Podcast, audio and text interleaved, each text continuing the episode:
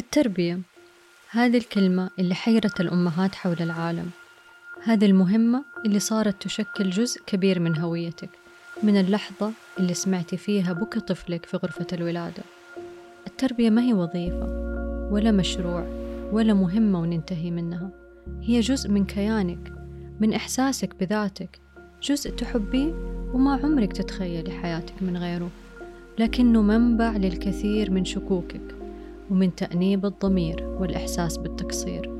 منبع للحب لكن كمان مصدر للقلق والتوتر. أول شيء أحب أطمنك إنه أنت ما أنت الوحيدة اللي تشعري بهذا الإحساس. كل أم في كل بقعة على وجه الأرض ومهما كانت إنجازاتها في الحياة ومنصبها وامتيازاتها بدرجة أو بأخرى تشاركك هذا الشعور تجاه الأمومة والتربية. وغالبا هذا الإحساس نابع من حقيقة أنه أطفالنا عاجزين تماما على أنهم هم يهتموا بنفسهم وحقيقة أنه أنا وإنتي وهي وهو المسؤولين الوحيدين عنهم وعن صحتهم وعن سعادتهم وعن سلامتهم النفسية والعقلية وأنه هذه الكائنات الصغيرة تعتمد علينا بشكل شبه كلي وإنها تحتاجنا 24 ساعة في اليوم سبع أيام في الأسبوع. يمكن أولادك الآن كبار وقلت طلباتهم الجسدية لكن بالمقابل زاد تعقيد احتياجاتهم النفسية. يمكن بنتك ما هي عارفة تكون صداقات في المدرسة أو علاقتك كل ما لها تصير أسوأ بولدك.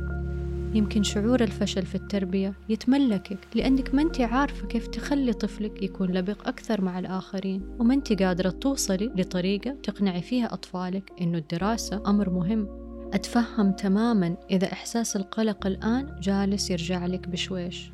جالس يتسرب لك وبتحسي بيه في قلبك وأطرافك وفي كل خلية من جسمك. عشان كده خدي نفس عميق. وسفير. اجمعي نفسك وشكوكها وقلقها وهمومها وخدي نفس عميق تاني.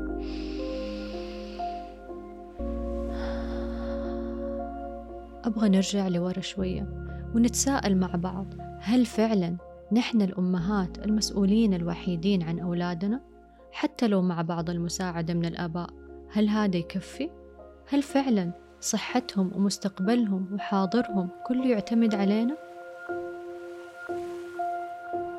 في الحقيقة إنه لا في الحقيقة إنه كلنا مع زحمة الأيام ومع تقدم النظريات التربوية والمصادر المعرفية للأمهات ننسى ننسى إنه المربي الأول والأخير لأبنائنا ولينا هو الله سبحانه وتعالى. أصلا إيش معنى الرب غير إنه هو المربي؟ الرب في اللغة هو الذي يتعهد وينمي ويغذي ويقوم بالتربية.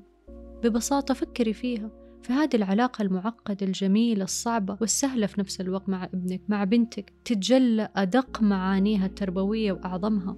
ما يحتاج نخوض هذه الرحلة باعتمادنا على نفسنا فقط. ما يحتاج نحمل هذا العبء لوحدنا وربنا معانا.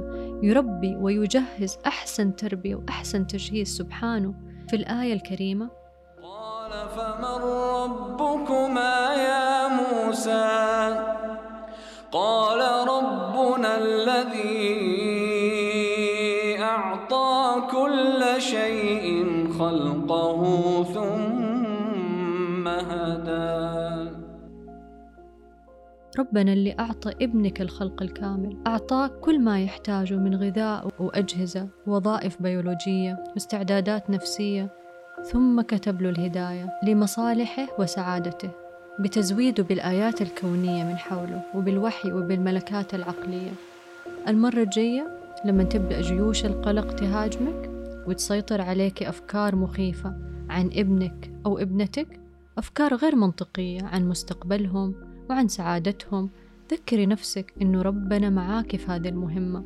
ردي على شكوكك بسؤال. مين ربي ورب طفلي؟ ربي الذي أعطى كل شيء خلقه ثم هدى. في المرة الجاية اللي تحسي فيها إنك فاشلة في تربيتك إنك ما أنت قادرة تخلي ولدك يبطل آيباد أو يهتم بدراسته أو ينام في الوقت المناسب. اطلب العون من الرب. اطلب العون من الله سبحانه وتعالى اللي أعطى ابنك وابنتك كل مقومات النجاح والهداية واللي يعرف أكتر مني ومنك إيش مفتاحهم. في المرة الجاية اللي تملكك الإحساس بالعجز لأنه كل محاولاتك لضبط أعصابك ومحاولاتك في إنك تكوني الأم اللي تتمنيها والمربية اللي تحلمي بيها باءت بالفشل الذريع قولي يا رب واستشعري إنه هو المربي الأول. وإنه قادر يربيكي ويساعدك في تربيتك ليهم. وخدي نفس عميق.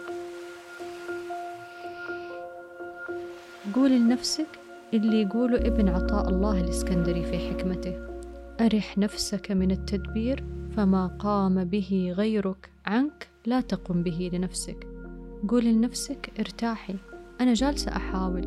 واللي يقوم بالتربية عني ما هو بشر لكنه رب العالمين سبحانه وتعالى. أفضل مني وأعلم مني وأكفأ مني وأدرى بمصلحتهم ومصلحتي. وقولي يا رب.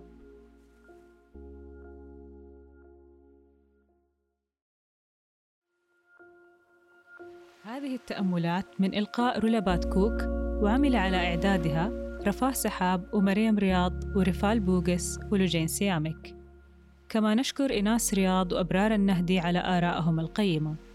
هذا العمل هو أحد منتجات يجوب. يجوب يساعد أولياء الأمور على استثمار فضول أطفالهم من خلال ألعاب ومنتجات ومصادر معرفية. لمعرفة المزيد عن يجوب يمكنكم زيارة صفحتنا في الإنستغرام. تجدونها في وصف الحلقة.